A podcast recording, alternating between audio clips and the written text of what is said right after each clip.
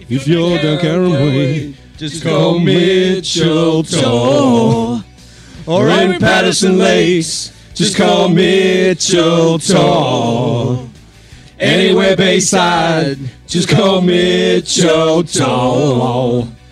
Buy a summer house, just call Mitchell Tor. Mitchell Tor. Real estate. Ooh yeah, little real estate. We want more.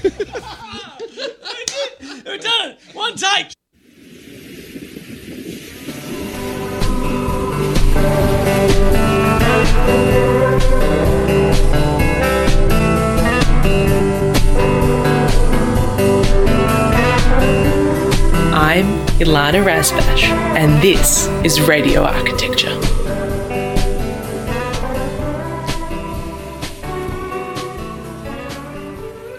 Good evening from beautiful Bunurong country of the mighty Eastern Kulin Nations. I am broadcasting to you live on Radio Karam from unceded Aboriginal land. My conversation partner this evening is Justine Clark, an architectural editor, writer, researcher, advisor, and advocate. She is the co founder and director of Parlour Gender Equity Architecture. She leads the organisation's advocacy and funding programs and established the Parlour website, which she now edits with Susie, Susie Ashworth. Justine consults to built environment organisations, institutions, and practices on policy, strategy publications, events, and public engagement. Justine is active in public discussions of architecture. She has convened many events, curated exhibitions, and sat on national and international juries. From 2000 to 2011, Justine worked on Architecture Australia and was editor of the journal for seven years. Her work has won awards for architecture in the media, and her broader contribution to the profession was recognised with the 2015 Marion Mahony Prize and the 2019 President's Prize from the Australian Institute of Architects Victorian chapter.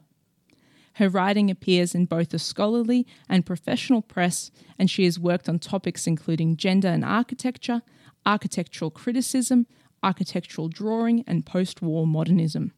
She is co author with Dr. Paul Walker of the book Looking for the Local Architecture and the New Zealand Modern. Justine is an honorary principal fellow at the University of Melbourne, Australia.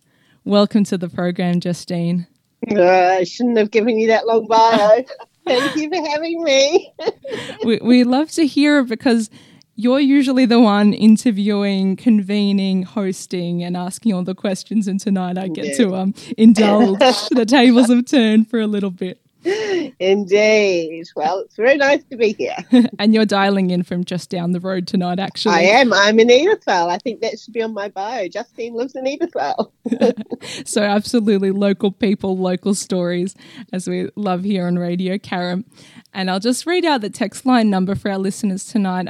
In case anyone has any questions, please send them through to Justine and I in the studio. The number is 0493 213 831. We'd love to hear from you and have you part of the conversation tonight as well. Justine is a wealth of knowledge and experience, and I'm, I'm sure there'll be many, many questions that come up for our listeners. So, why architecture? Oh, I don't know. I don't know. I think I was in high school and I was like, oh, I don't know what I'm going to do. And that, you know, typical thing of being good at art and good at science. And someone says, how about architecture? Um, and then also, I think I at some point I said to my mum, oh, maybe I should, maybe I'll do interior design. And this is no reflection on the interior designers out there who are wonderful, talented people who do important work. But my mum went, why don't you be an architect? You know, like I think she had she had wanted to study medicine, hadn't been able to, um, and so she was quite ambitious for me. Um, well, to do what I wanted to do, not not to sort of you know scale some heights, but to so so yeah, she was very supportive of the idea. I kind of went along and stumbled into architecture and kind of quite liked it. So yeah, in Auckland in those days, you had you did a first year called an intermediate year, which was the first year of university where you just did two arts, two sciences, and I don't know, two something else's. Um, so you had a year at university before you got into architecture school, um, and that I think was a really good thing actually because you got to sort of try out various things and stretch various things and, and build a wee bit more knowledge before you landed in architecture school. But yeah, it's not. I'm not one of those people who was playing with blocks since they were two, but you know, here I am anyway. Everybody has their unique journey into, into yeah. the profession. Did you ever work in conventional practice for a bit after that? Yeah, I did, but I graduated in 1991, which anyone who's as old as me will know was deep recession. It was deep recession in New Zealand. It was deep recession here. Um, no one I know got a got a job in architecture for the year before me, my year, or the year after me. So it's pretty um, tough. Uh, we had been educated with a very broad understanding of what architecture might be and then what kinds of ways you might get involved with it. And so I worked in the architecture library at school for a while, so I learned a lot about cataloguing. Um, so people found things to do, and we were also very lucky that we weren't saddled with huge student debt. So we could graduate into a recession and we obviously had to be able to feed ourselves, but we weren't burdened with those massive debts that students are now. So I think that made an enormous difference. And we had a very expansive idea about what it, how we could use that knowledge. So I did, I did um, work. I've worked in a couple of times for, for one one time for someone who actually became a very close friend, but I kind of kept finding other things that were very interesting just as I was in practice. So I kind of kept stepping sideways. But and I think I think that early experience of there being no work and that education which led me to think of a very wide range of ways of using that knowledge. Um, yeah, so I just kept finding other things. So I thought when I moved to Australia I'd become a practitioner, but somehow I ended up at Architecture Australia instead. I wanted to ask about the move to Australia. When did that happen? Uh, 1999. So quite a long time ago now, but you know, yeah. And then pretty much straight into architectural media. Um, I had a year. So Paul, my partner Paul, and I were writing a book that um, wasn't finished when we left. So we came to Australia because he got a job at Melbourne University. Um, so I spent the first year finishing that book. Um, then started looking around for a job. Um, was applying to practices. Um, saw that architecture media had a position. Applied for that. Uh, went back to New Zealand to launch the book. Came back. Got got called into an interview. So yeah, it was kind of um, I was very fortunate, really, where I, you know, became apparent that I knew quite a lot about architecture, but I knew nothing about Australia and nothing about editing. So um, they took a punt on me and hired me anyway, and um, taught me how to do those things. So yeah. Wow. Yeah, it was a lucky accident that one. what what would what do you think Austra- Australians um what would you like Australians to know about New Zealand architecture? Um Know. Hmm. I mean, I think. Look, I think. I think there's a lot of very good work. I think it's very. Um, I think, but I do. I. I'm not. No, maybe this isn't the topic for Radio Cam. I don't know, but I like particularly New Zealand scholarship. I like the way that New that um, the ways of thinking about architectural history and theory in New Zealand, which is very much um, based on, you know, kind of the position of the country at the end of the world, right? So, and on being a bicultural country. So, New Zealand, Australians think New Zealand is just like Australia, but it's not. And it's not because it has a treaty, and it's not because it's very, it's, it's, it overtly understands itself as a bicultural country. So, um, thinking about what it is to, to think about architecture, what it is to write architectural history, when you are a small country at the end of the world and you have nothing that's in the architectural canon, for example. So there's this sort of there's this interest in what it means to be on the edges, what it means to you know to look for gaps, to look for cracks, to look for the things that are missing. It's a it's never about reinforcing the canon. Canon. It's always about trying to think about what else there might be and how else we might think about things. And I don't think Australia has that same approach. So I really like, and I don't know if that translates into architectural practice or not. I've never really, I haven't, yeah, I don't know, but I do really like the way that um, historians and theorists in New Zealand take that place, the location of that place, very seriously as a way to think about what it is to make work there. Mm. Yeah. So a real curiosity that's also connected to place. Yeah, but not place in some whooshy, mushy way. Play sort of, you know, in a sort of what is in a way that's thinking about what it means to be um uh what it what it what it means to be in that location in relation to the rest of the world as well. So it's not just about it's not that sort of yeah, I'm not quite sure. I don't quite know how to explain. You might have to ask me another question. no, I, I, I, hear you. I, I hear you. They, you know, it really is. People don't realize how far south New Zealand is, yeah. and actually how yeah, far yeah, into the Pacific.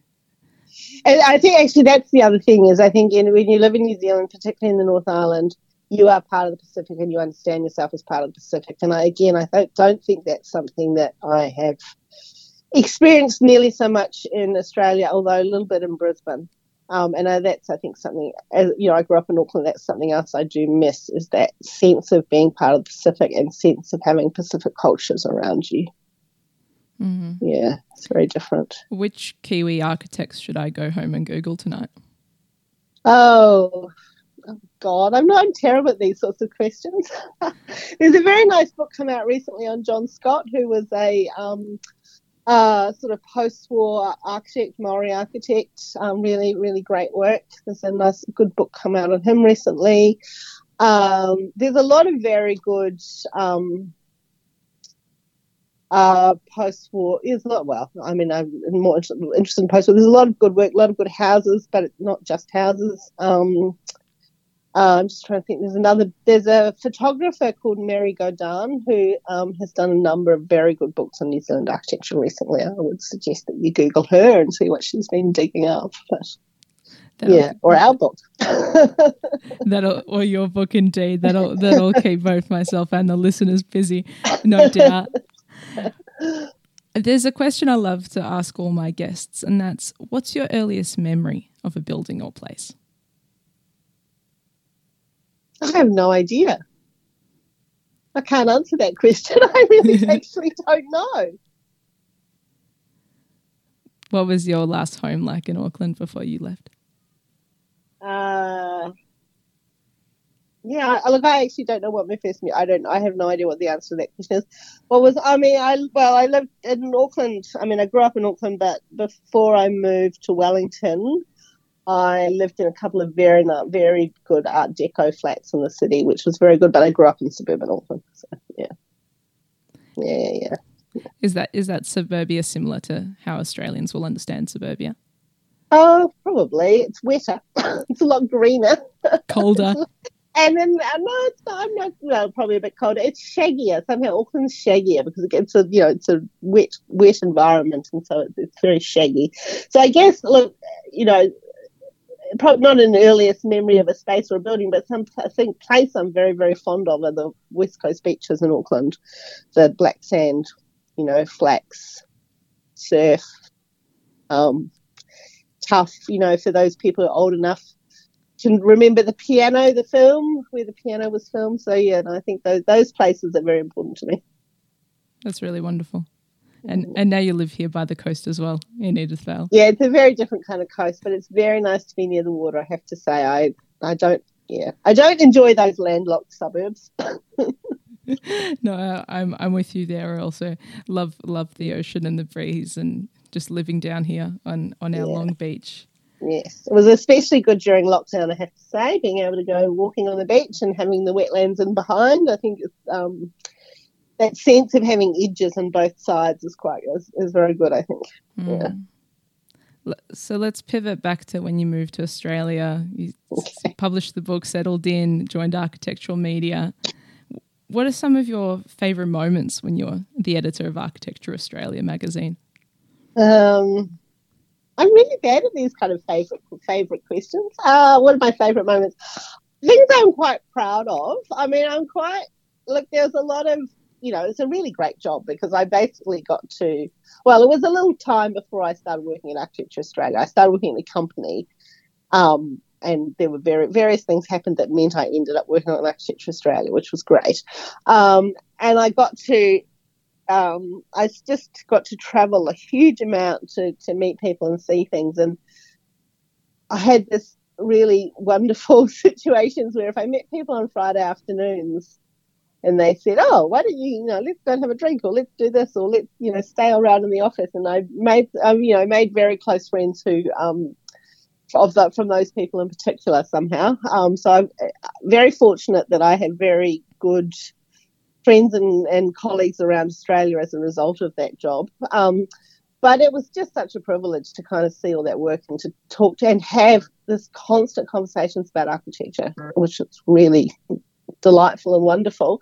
Um, but I also was very, I suppose I was very proud of the things that I got into the magazine that were not the classic architecture magazine fodder. So, um, you know, we did an issue on Aboriginal housing a very, very, very long time ago, but the, at the time when it was very hard to get that kind of work published in in main in magazines. Um, Mm, that's quite a Um, success, yeah.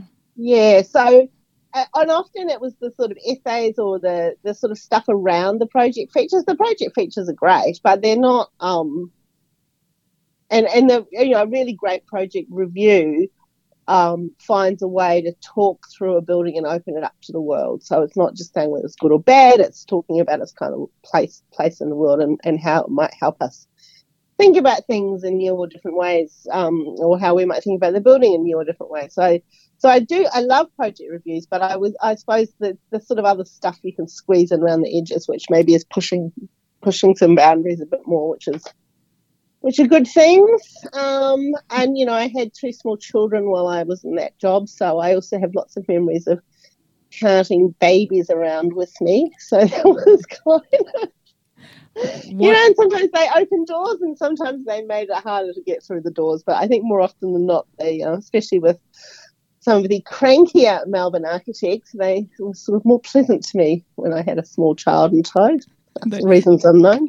They soften them up in in time for the for the conversation. but again, I just think I think it's really important to. Um, I don't know, like it's like I wasn't going to stop doing that job because I had a kid and and I didn't have family here, and so to do the job, sometimes I needed to take the kids with me, and I think that does. Um, and yeah, of course, my partner looked after them a lot as well. So, but it does. I think it's important to sort of be have people visibly parenting as well as you know visibly doing their work. So yeah. Mm, that's a very very true point. I wonder what other subversive themes you managed to um, sneak in there and Oh, and make more I mean, commonplace in our industry's consciousness. I don't know. Because it was it was certainly a process. 12 years ago now. Like, yeah. I mean, yeah. I mean, I, yeah. It's a process before Parlour became such a household name. I I remember when I was a student, there was moments where, oh, Parlour, I'm not, I'm not part of them. I'd hear people say, as if um, Hmm.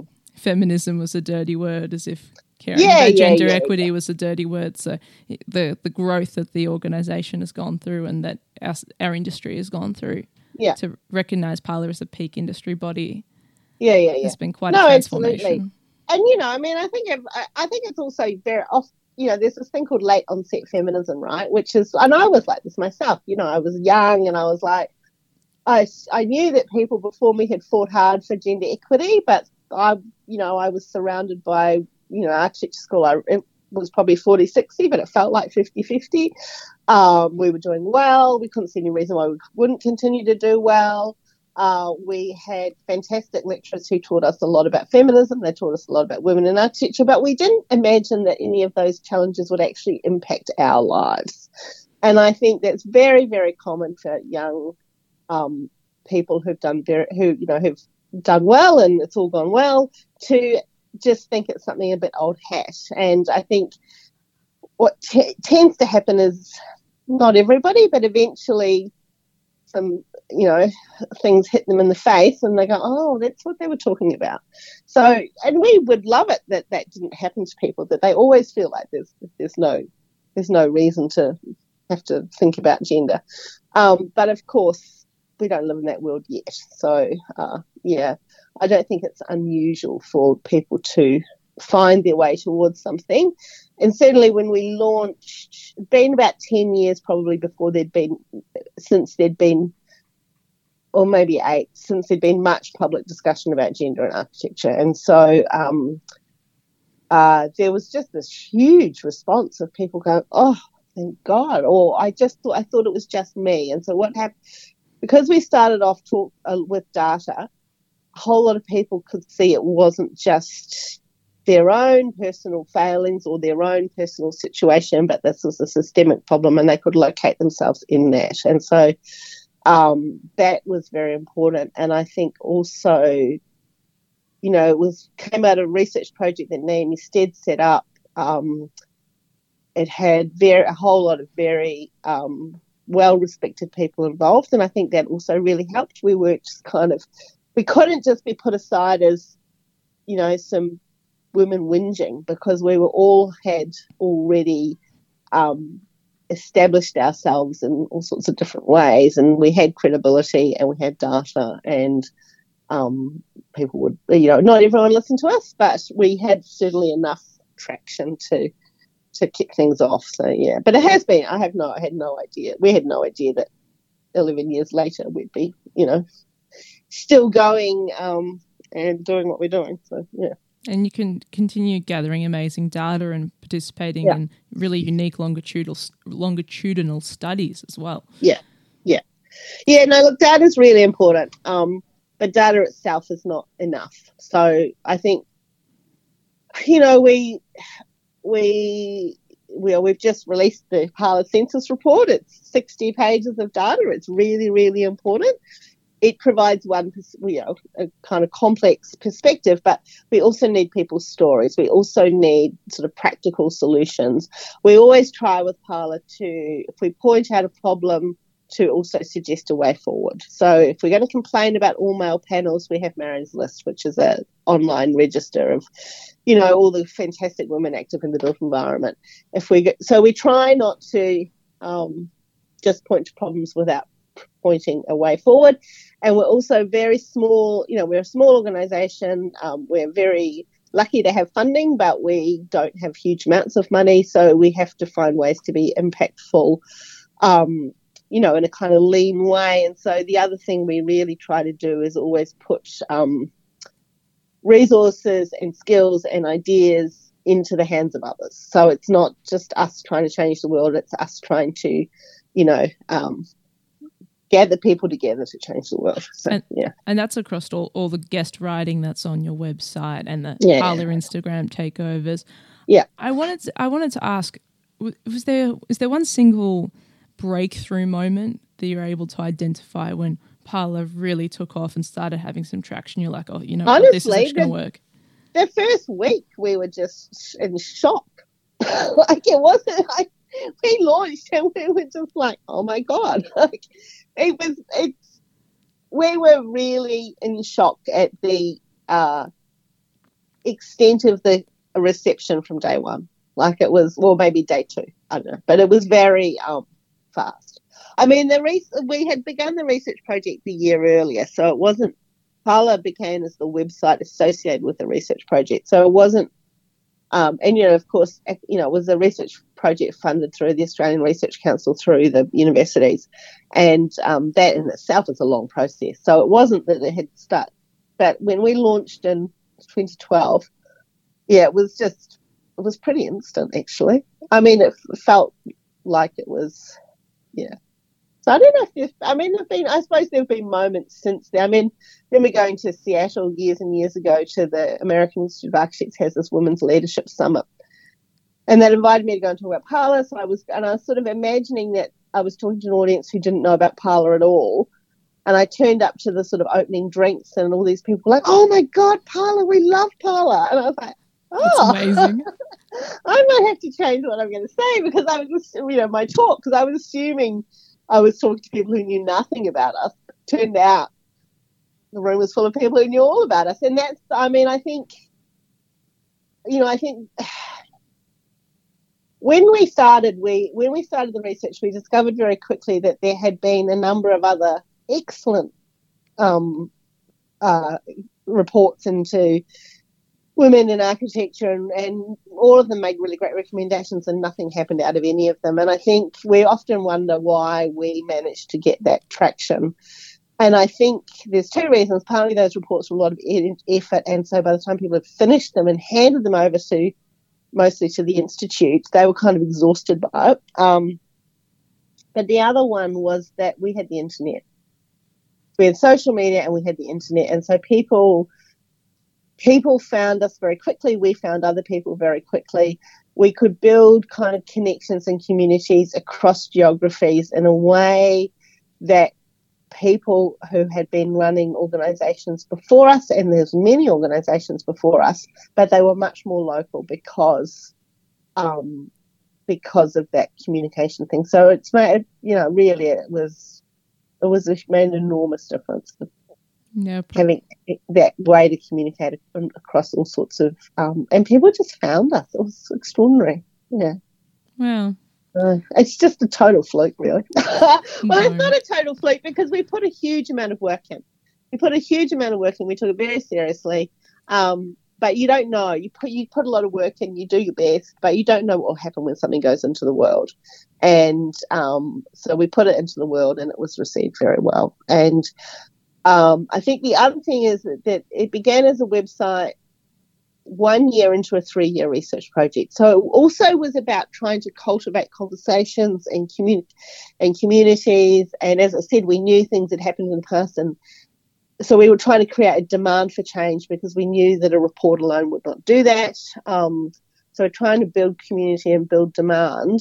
But we were also, um, you know, we were pulling information out of that out of the that sort of work that went back into the research and we had new research that we were sharing and so it was a much more integrative process and a, sort of exchange than many um, many projects where you know you do the research and you go now we're going to disseminate it. So we've finished that and we'll set up a website and I mean also I was an editor without a magazine so I kind of was a bit had itchy fingers so I started um, you know commissioning people to do stuff so yeah.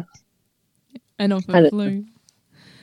Off it flew, yes. And I think, Na- I mean, you know, Naomi Stead and I, who, you know, Naomi is the person who set up that research project, are both very opportunistic. And so we both get a bit overexcited about new ideas and shiny new things.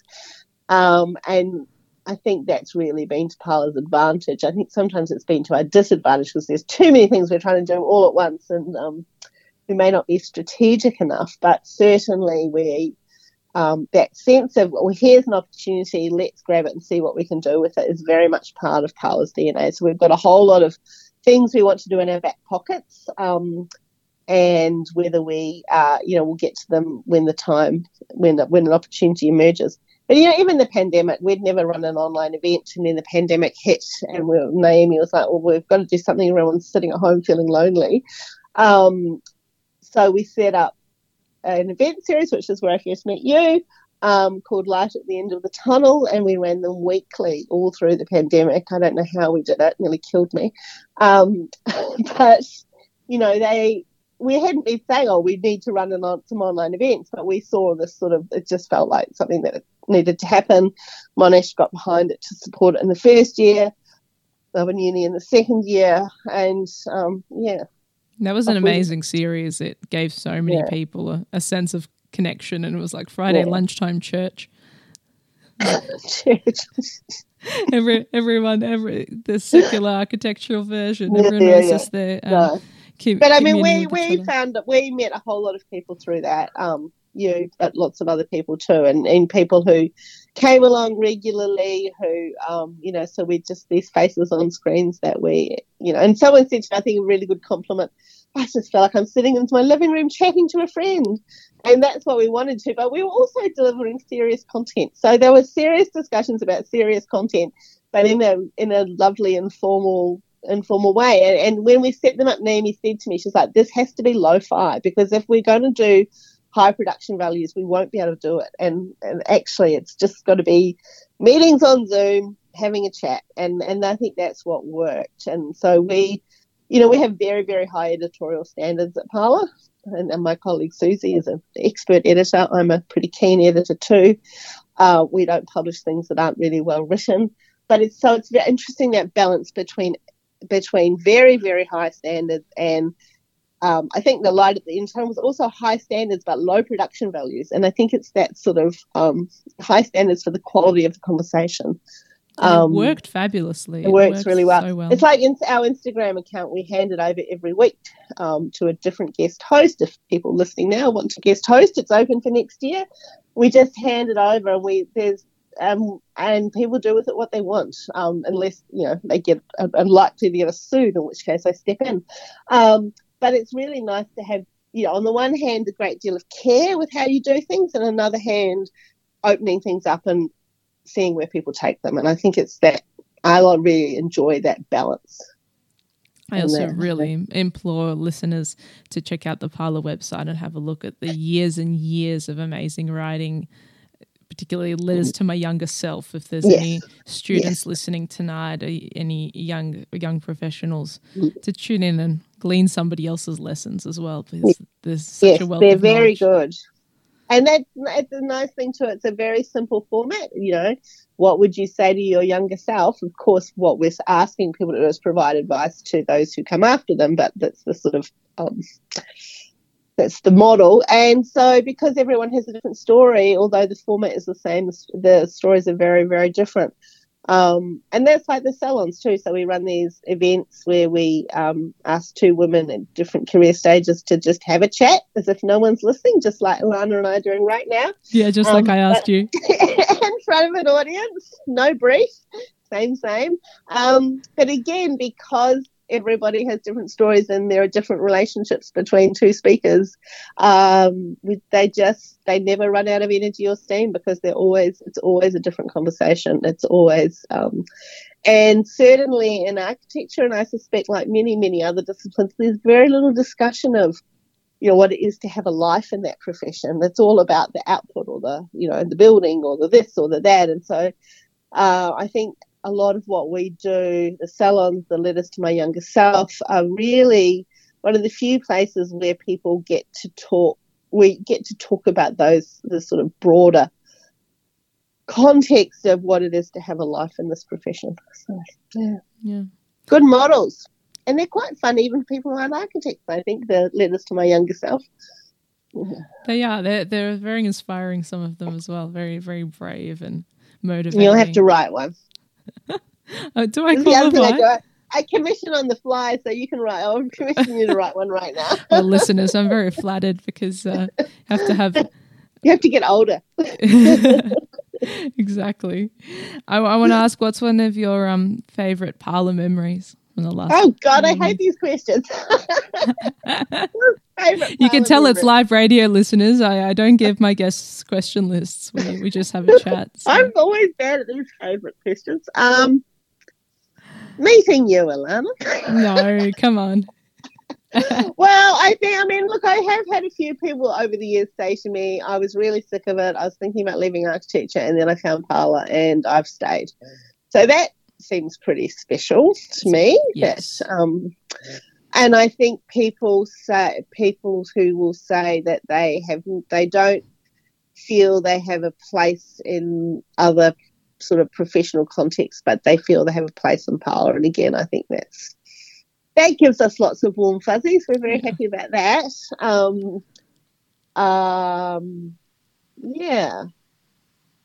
I am terrible that's really that's really really special. you yeah. you know, it's to, pretty nice to yeah to know that your organization was able to really stop someone from leaving or defecting from the profession. Well, I look, and I think it's okay to leave. It's good. It's good to have people who are trained in architecture doing all sorts of things. It's good to have people in cl- as clients and government and all sorts of things. Great, fantastic. But if people are leaving because they feel unwelcome and pushed out, that's a very, very different situation than if they're leaving because they see an opportunity somewhere else. Yeah. So we're all for we're all for a very broad, um, expanded field of people working in all kinds of ways. You know, the we years ago. but but because they see opportunity, not because they feel pushed out. Yeah. I mean, sorry. No, no, no. I was just going to say that we regularly discuss that on the on Yeah. the show, the the expanded field, and there's so many Yeah. different ways that people participate in the architectural industry in Yeah. parallel or in, in those tangents. Yeah, well, and it's just using that education in all sorts of ways. I long time ago, I was talking to the um, anti discrimination commissioner in Tasmania, and I started explaining something, and she went, "No, no, you don't need to explain that. I've got a degree in architecture." And I was like, "Oh, okay." Oh my and gosh. like, and I use that knowledge every day. So, you know, I use think that things about how people can be included and excluded that I learned through architecture every day. So, very interesting. Yeah, all sorts of everywhere you look, you'll find someone with half an architecture degree. you, n- you never know how people will surprise you. I find that actually strolling up and down here along our beach, along the Long Beach here, and I meet such interesting, wonderful people. So, many of which are Hmm. already been booked in the, these first twenty-one weeks of the show. It's, it's week twenty-one, by the way, listeners. The show's an adult now. thank, thank you for being with us all along. I, I want to ask Justine, what advice do you have for architects, emerging architects who want to get into architectural writing and editorial work and journalism? Um. Oh, look, I think just have a go. I mean, it's quite. I mean, people used to always ask me, you know, how did you become editor of Architecture Australia? Like it was just a series of complete accidents. So it's there's it, there's not enough jobs for there to be a career pathway. Like, everyone I know who's been an editor has got, you know, it's through some, you know, it's sort of a, an, an odd sequence of circumstances. Um, so I guess, I mean, but I think, you know, writing now, there's many, many more options than print media. Um, and so I think partly it's, it's about practicing and it's about cultivating an audience and it's about um, um, thinking about that audience and how you communicate with them. And it's about um, having a go and then I suppose just, um, I mean, if I think about it, you know, it's great when you find a great, a really good writer, but also don't just write archy speak. Don't just write the, you know, you know, kind of write in a way that's, uh, you know, engaging and accessible Human. and understandable and talks about complicated, sophisticated ideas, but does not just kind of wallow in showing off how much you've read, which is, I think, one of the, you know, not very good. Um, but I think that's in terms of any sort of career. I, I just feel like it's about noticing where there's opportunities. So when I applied for that job at Architecture Media, it was not working on Architecture Australia, but I knew they published Architecture Australia, and it was working on on publications I actually really had not very much interest in. And I have to say, I was starting to get a bit like, well, maybe this isn't for me. Um, when a gap opened up in being an assistant on Architecture Australia. And so I was very, very fortunate that that gap opened up and I worked very hard and, you know, I kind of, you know, I was lucky that I made something out of that and that my, my bosses saw something in me. Um, but I do feel like I think it's always just worth ha- keeping your eye on what's to the side. And I think this might be the New Zealander in me, right? It's always worth not, you know, just watching, seeing what, where there might be unusual opportunities. Because I think if you, and look, I know people advise career planning and knowing where you want to be in five years and all that stuff. And I kind of can see the value in it. I just have never done it myself and it makes me just cringe to even think about it. But but I guess I think if you are doing that, and that is one of the, and there's lots of good advice that you should do that. Um, just keeping an eye open to the side, just keeping an eye on where the other opportunities might be, just keeping an eye on something unexpected, just because you never quite know. And as you say, like you know, walking on the beach, who you meet, who knows? I mean, I was. I found too when I had when my kids went to school, I suddenly, you know, again meeting all, all these people who were you know doing interesting things and I hadn't really registered to what extent the suburbs are a workplace. The suburbs are full of people running small businesses out of their homes. And that really interests me too, because we we tend to imagine that if you work work happens in the you know in the city or in kind of major commercial centres or in the industrial bit or whatever but actually it happens all through the suburbs. It happens, and um, you know, I remember, you know, the woman two doors down from me is a print broker, but I only worked that out years after we moved here. And um, I needed a printer, and luckily I had a print broker just down the road. But, um, it really fascinates me that sort of sorry sense of that perfect that perfect serendipity moment Mm. of you you never know. but also there are you know there is there's a lot going on and it's often really hidden and i think that was one of the nice things about the pandemic although you know not that it was nice but that sense of a very active neighborhood and of people you know. And that all that all that growth and opportunity of what, what the suburbs do offer you as as well and and what's possible. I i really value that advice. I think i think a lot of listeners tonight and we've had conversations with other architectural writers particularly naomi eh, bob t on the on the show. And um she also talked about how finding that pathway through Mm. the expand, ext- expanded field, or even even if you do it on the side and you're still in conventional practice, isn't isn't Mm. something that that people see. well there's enormous amounts of need for good writing in conventional practice and there's a lot of conventional practice practitioners who are terrible at it so um, there's a lot of opportunity for good writing and you know so you can kind of hone some skills in practice i'd say as well i think um, but yeah yeah What's your biggest piece of advice for young architects who are in conventional practice and really see that as their pathway forward? practice Yeah. um, I think my advice to everybody is enjoy what you do. you're not enjoy- you're not enjoying it, um, I don't think you always have to enjoy everything. I think sometimes you know it's you're there because you want certain kinds of experience or you can gain certain sorts of knowledge. Um, but I think if you're miserable, I think it's definitely good to try and think about what else there might be out there because um, I don't think you do your best work when you're not happy. Um, and again, that's not some sort of, you know, sort of new age happy. I don't know. It's just, I think, um, yeah, enjoying what you do, I think, is quite important. It's yeah, it's the truth. It's not it's not hippy dippy Yeah. woo woo. It's it's definitely the the truth. It's it's enjoying what you do, and and or and it might be because it's really challenging. And my, enjoying what you do is not just because you've got an easy job. It's because it's, in fact, I think when you've got an easy job, it's a bit tedious. But um, enjoying what you do and finding up. I think the other thing is perhaps finding opportunities in what you do. So if you are in a role where, you know, I suppose the my day we'd talk about the most tedious thing was drawing endless reflected ceiling plans or door schedules or something. Like find some thing in that that's interesting and that you can learn from or I don't know. It's uh, yeah. But again, I, I think it's always the same. Just look for the opportunities. Look for the um. And I think I think the other thing that's often said to young women, which I think is really important, is let people know what you're interested in. Let people know what your ambitions are. Let people know that, for example, you are a total nerd about procurement, Ilana. I think you have let people know.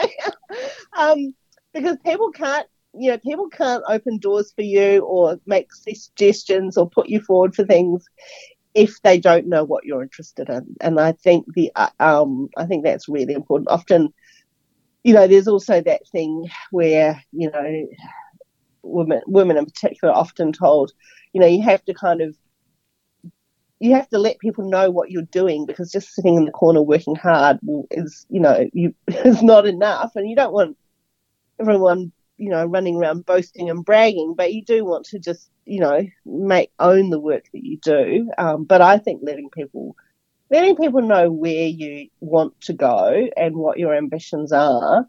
Not that you have to meet, you know, be there straight away, but that um, just helps. Yeah, no one can open the door for you if they don't know that you're interested in that door being opened. I think that's really, really good universal advice to all our listeners, yeah, no yeah. matter what profession or field they're in. Exactly. I don't. I don't think any of this is really specific. Um, I mean, I guess the piece of advice that's given to young architects constantly, and on which I would fully agree with, is to get on site as much as you can. Um, that that's a really important place to um, to learn a whole lot of stuff, Mm. and it's quite and it can be quite hard sometimes as a young architect to if you're in a practice that doesn't actively um, take people onto site. So I think that's. I so again, I think if that's not possible, or the work practice you're working doesn't do work, isn't in this, doesn't doing work that means you can be on site, then find other ways to get some site experience. Definitely. I'd also add to that get red registered as quick and as as as quick as you're ready as early as possible. Yeah, Once once- once you're ready, don't delay. yeah, yeah, yeah. for, for all those grads out there listening. Yeah. Where do you think the future of the profession is headed? Oh God. You have the best reactions, Justine. Oh dear. I don't know. I have to say, I'm alarmed that in a profession that feels a wee bit under threat, um, and reasonably so, because I think um, procurement processes are pretty rubbish, many of them. Um, I don't think circling the wagons is the best approach. I think, you know, I have asked that very same question about the future of architecture to many people over the years, and the most interesting answers have always been the people um, who have spent some time outside of conventional practice or on the edges or, uh, you know, and I just feel I feel like architecture can be a much more expansive um, there are many more ways to use that knowledge and training in an expanded way, as we talked about before, that I think are really, really valuable.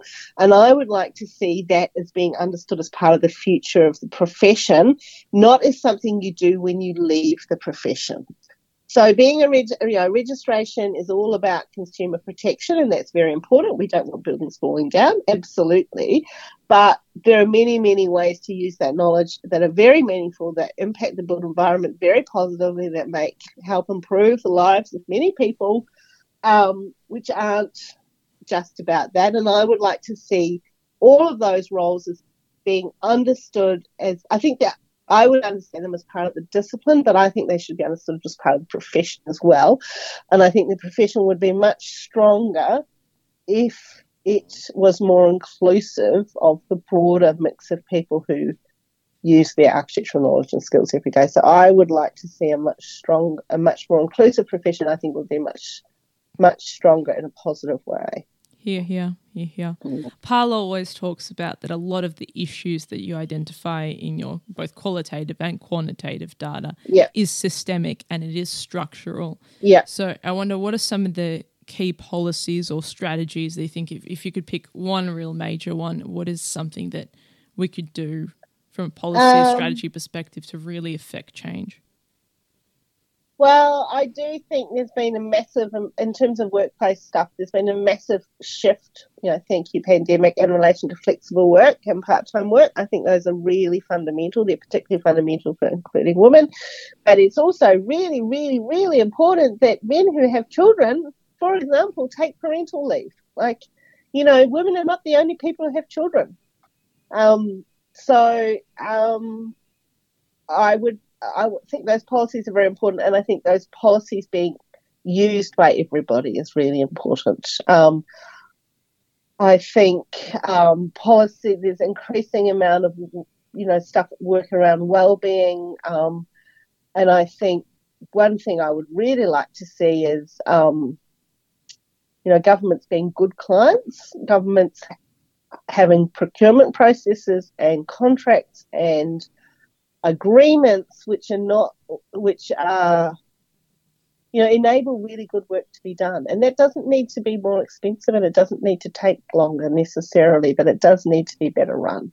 And i do think that um, you know on the one hand we have um, you know uh, victoria has the building equality policy which is all about trying to get more women into construction. Excellent. Great. On the other hand are running projects which are driving people out of the industry. So, you know, um, and I've said that to them, so I think I can say that publicly. Um, so I would really like to see some um, uh, policies. Uh, I don't know if it's policies, but understanding of the way that the way that you procure work, the way that you um, projects, the way that you fund them, the way the where you put the money. That you know money invested up front can result in a lot of savings in the long term. Um, but they're just trying to whack things through in short amount of time and cutting costs because it looks good in the short term on paper, you know, really increase the long term costs. It reduces the states, you know, the potential for really sustainable outcomes. So I'd like a much, I'd like a, you know, better understanding of that. And I'd like architects to be able to articulate that better as well. I'd like architects to say no more often. So many architects, yeah, like you said, dance around that cart because their their client relationships are tied to it. But if we don't advocate yeah. for each yeah. other and ourselves, and uh, one yeah, I mean, I mean, you know, uh, this is, may not be the forum, but there's a lot of times when you talk about architecture with architects, they all end up going, "Oh, no one understands us, no one cares about us, no one, really understands what we do and how important what we are." Blah blah blah. Um, and honestly, if architects don't value themselves, no one else is going to value them. Exactly. So, or, or, that pity party and Archie Speak pity party. It's all banned yeah, on yeah, this yeah, program for that exact know, reason. And, and valuing yourself means, you know, charging proper fees. It means, you know, not exploiting your staff. It means um, negotiating you know, it, it means saying no. That's actually not achievable in that time frame. Or if we achieve it in that time frame, it will not be. You know, it's it's because it's not. It's valuing the output it's valuing the buildings and places that are made and the contribution they're going to make to the community in the long term too. It's not just, you know, when it's especially public buildings. I just think we need really good public buildings and particularly good small scale public buildings in the suburbs that support community life. Absolutely. And the public completely deserves it with their hard earned tax dollar. Absolutely, and the public is not. You know, people aren't stupid. They can work out when something's being put together. You know, is, is put together well with care and makes op- makes spaces an opportunity for them. It, it's it, yeah. I mean, remember when um, the Seaford Life Saving Club went up, which is a building I really love.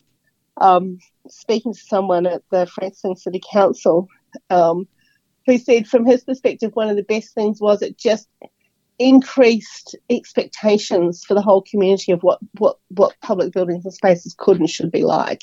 That, that that people were coming along to community consultation meetings going, well, can't we have why can't we have something like that?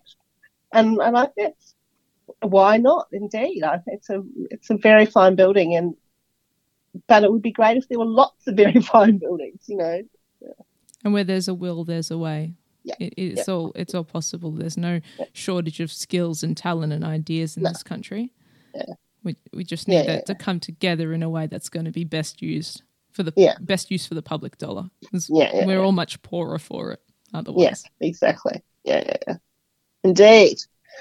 Well, it's a good tip. The Seaford Life Saving Club. I'll have to put oh, on the, the program. Is fantastic. You should have Robert Simeoni come and talk about it. It's such a great building that something for the program for 2024. Maybe listen yeah. to something for perhaps the summer can, special.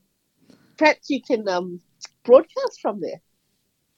Radio Carrum does have remote broadcast van and uh, all sorts of equipment, so it, it's all absolutely possible. Yes, I've always wanted to run a Parlour event down there, but I've never done it. Let's do it. Let's do it, Justine. Look, I, I want to ask, what gives you hope? What gives me hope?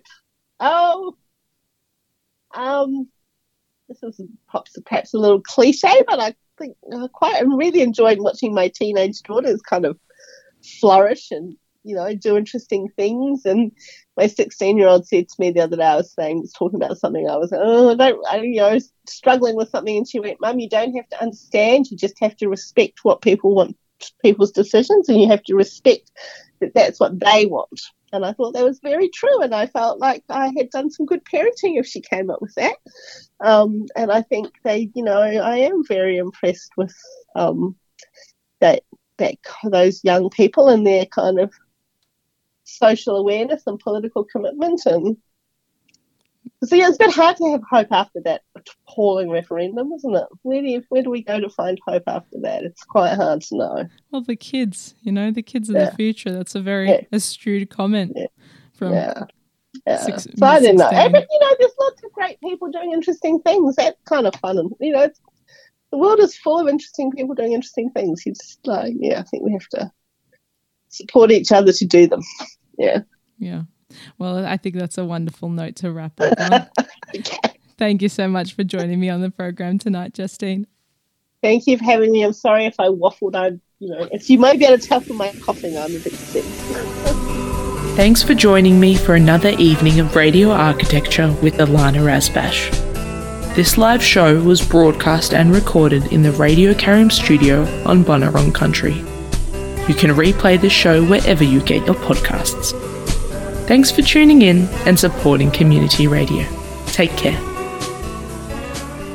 Hi, I'm Disco Dave from London, England, and whenever I'm in Australia, and in fact, even when I'm not online, I'll listen to Radio Carrum.